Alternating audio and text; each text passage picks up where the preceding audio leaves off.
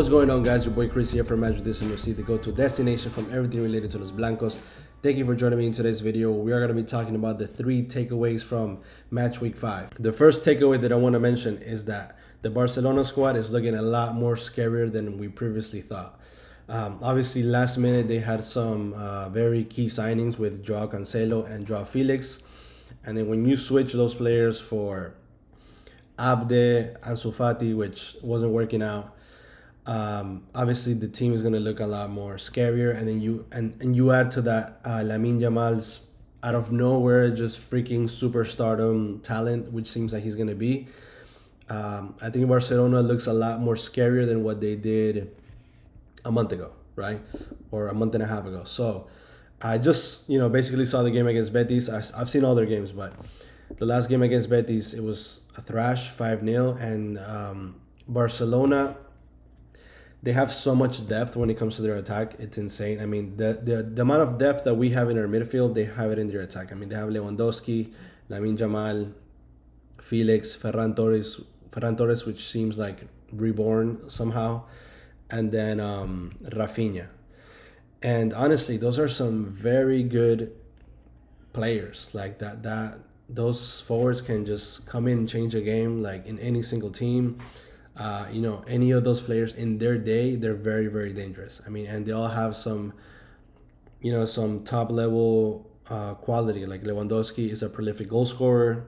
He was mm-hmm. Pichichi last season, even though you know it was uh, probably his lowest uh, Pichichi season. But uh, Lamine Yamal just seems like an overall beast. Next Ballon d'Or probably in the next seven years, and then we have Ferran Torres, who's a you know very good player. Uh, it's very, I guess he's very smart tactically. Yeah, he's not the fastest. He's not um, has an amazing finishing or amazing um, you know goal like a six cents for goal, but you know, he's he's solid. And then Rafinha has a world class shot. I mean, yeah, I don't think Rafinha is that good to be honest. He's I think it's a little bit overhyped. The whole Brazilian thing I think adds a lot to his myth, but I mean they have a really good squad. And then and then Joao Felix is a top top talent. I mean, who knows? The ceiling that kid has is super high. We'll see if he ever reaches it. He's definitely in the right uh, type of football and the right type of team to for him to be like exploded. So we'll see how that plays. So I think that that makes him very fearful. And then their midfield is also looking, you know, rejuvenated because they they dropped Busquets. They brought in Romeu, which is a, a player that has come from the from the Barcelona academy a long time ago. So he understands. He he comes in. Um, you know, obviously the the the adaptation is very quick, so that's not a problem with them. And then they added Gundogan, which is uh, probably top three best players for Man City the last few years, and obviously he's a really good player. And then, so they seem more solid in the midfield. Frenkie de Jong, Gundogan, Romeu. I mean, it's a solid team. And then their defense, they got rid of Eric Garcia, haha.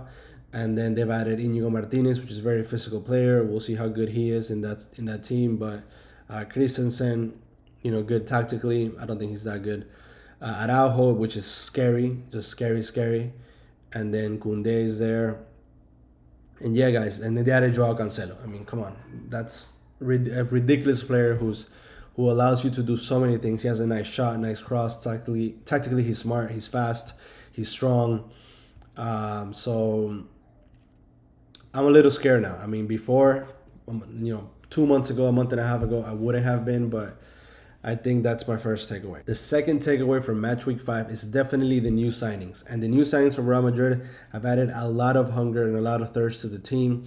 Uh, something that was missing definitely last season. I mean, last season it was just negligence that I don't know how we threw the league so badly last season because if when you compare Barcelona this year to last year, I think there's a big difference. And um, and it's amazing how we just let that go away so early and I think Real Madrid needed these new players uh, who, you know, we're still we're still waiting for them to see if they're gonna be like Real Madrid legends, right? Probably not. But that thirst has, has added a a competitive a competitiveness, a, a, a desire to show up, to just feel the squad.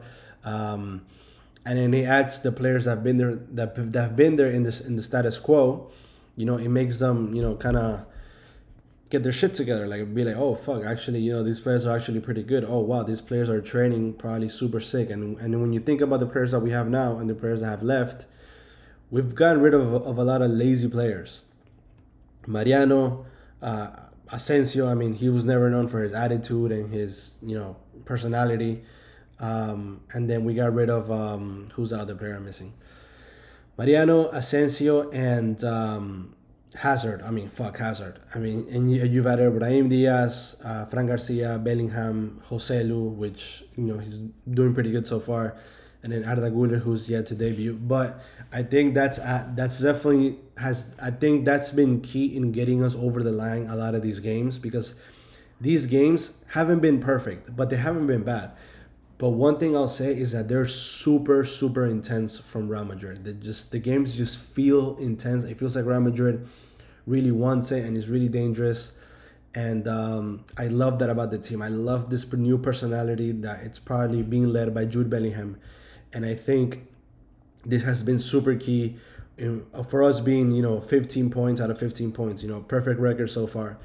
And I think that's a very important and very good second takeaway from match week five. The third takeaway that I want to talk about is Brahim Diaz. Brahim Diaz has been shunned by Carlo Ancelotti it has been made very clear that uh, Brahim Diaz does not count for Carlo Ancelotti. Usually, the players that don't go on international break end up, you know, featuring more in the following match week, like Tony Kroos, uh, Fran Garcia, and I thought, and uh, Joselu, and I really thought that Brahim Diaz was going to get more minutes, but again, he showed up in the 80th minute.